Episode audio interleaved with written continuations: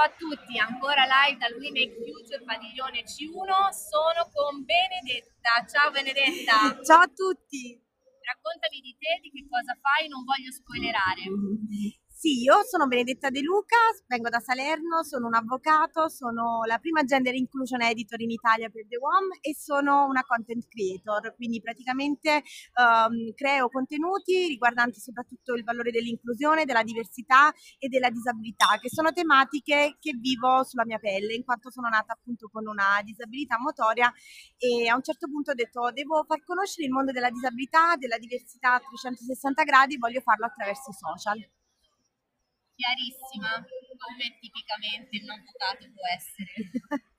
Senti, allora, hai fatto uno speech ieri. Ci racconti un po' di cosa hai parlato e cosa ci possiamo portare a casa dal tuo speech? Sì, ieri è stato il mio primo speech, poi eh, lo confesso un po' più diciamo formativo, nel senso avevo delle slide, quindi per una volta non parlavo della mia storia, ma parlavo più di un argomento, ecco, trattavo una tematica appunto di diversità e inclusione e sono partita dalla comunicazione positiva. Ho cercato di far capire che eh, virtuale è uguale reale, quindi nel senso tante volte noi pensiamo, vabbè, mi trovo sui social, posso dire quello che voglio, invece non è così, dovremmo innanzitutto eh, capire che quello che diciamo sui social eh, deve avere comunque prima di tutto un significato, ci mancherebbe, ma deve essere detto in modo cordiale e eh, come appunto faremo dal, dal, vivo.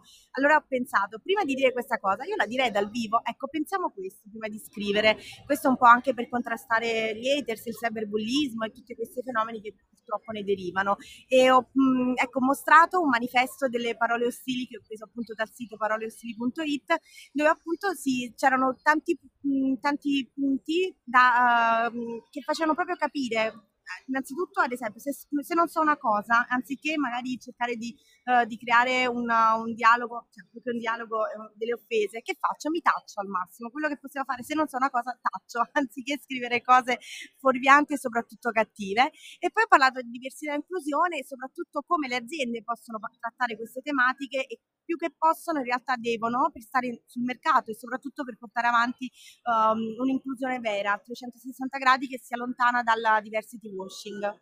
Bello, mi piace approfondire questo tema di parole ostili che confesso non conoscevo, ma come funziona? In questo sito troviamo una lista di parole che non dobbiamo dire? Raccontaci un po' meglio più che parole proprio modi da evitare, cioè nel senso, mh, questo, diciamo queste tematiche io le porto anche a scuola quando vado di, di, solito nelle scuole perché è lì che poi si concentra un po' di più il cyberbullismo.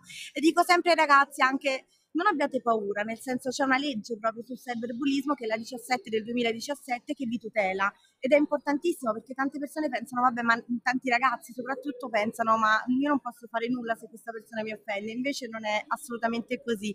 E sempre ieri e sempre soprattutto ai ragazzi mi sono rivolta a loro con una tematica molto cara ed è quella del noi filtri evitiamo i filtri. Ecco, un hashtag che mi sta molto a cuore perché io penso che sui social adesso stiamo un po' esagerando con questi filtri, con questa finzione, con questo essere sempre perfetti e, e quindi dovremmo tutti applicare questa teoria, nel senso evitiamo i filtri e soprattutto evitiamo di farci vedere sempre felici perché questa non è la vita vera.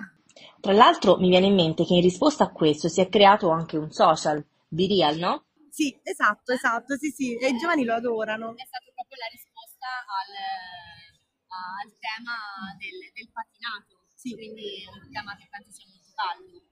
Assolutamente, e vedi che i giovani però adorano quasi più B-Real che neanche più Instagram, quindi eh, siccome io invece adoro Instagram da diciamo non proprio boomer ma quasi, eh, vorrei portare questa realtà, questa autenticità anche sugli altri social. Raccontami Benedetta, come interagisci con la tua community? Beh, la, mh, è sicuramente una community molto fidelizzata, nel senso è molto attiva, ci, io non ho milioni, ho solo 132.000 follower, però ecco la, la, cosa bella è che non sono follower per me, ma sono veramente amici. Io con loro mi mostro in ogni aspetto della mia vita, sia quando sono felice, quando partecipo a degli eventi, ma anche quando ho momenti di, uh, di tristezza. E loro lo apprezzano molto perché forse sono quei momenti poi più rappresentativi, nel senso ti fa capire che la vita reale è questa e perché no, portarla anche sui social può essere d'aiuto. Adesso ho un paio di domande per te.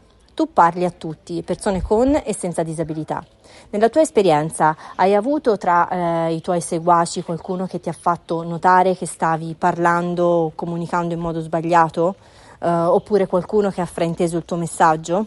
Ah, fortunatamente ho pochi haters, però ho capito di, ecco, ho capito che stavo crescendo quando? Quando è arrivato il primo hater. Ah. Nel senso ho detto ok, il messaggio sta arrivando a tutti e non puoi piacere a tutti, inevitabilmente, non puoi essere perfetta e in realtà mi è stato criticato soltanto il fatto che magari io fossi poco disabile. Questa cosa è un po' triste da dire perché poi non è che abbiamo un metro di valutazione per, per chi è disabile o meno disabile e nello specifico mi disse tu sei poco disabile perché non hai una medaglia paralimpica, non sei un'atleta paralimpica, dissi scusa ma cosa c'entra? Allora vedi lì la discriminazione nella discriminazione, come a dire non puoi parlare di disabilità se non sei un'atleta paralimpica, ancora devo capirla bene questa offesa, però da lì diciamo sono fatto una risatina, ci mancherebbe, però mi fa capire quanto ancora c'è da fare. E, ehm, e poi per il resto fortunatamente sono veramente poche le persone e più che altro quando parlo magari di body positive più che di disabilità, perché mi viene detto che magari lì è un inno all'obesità, è un inno al non volersi bene. Io parlo di body positive sì, però dico sempre che comunque bisogna valorizzarci, cioè nel senso la salute al primo posto, quindi sono due cose diverse.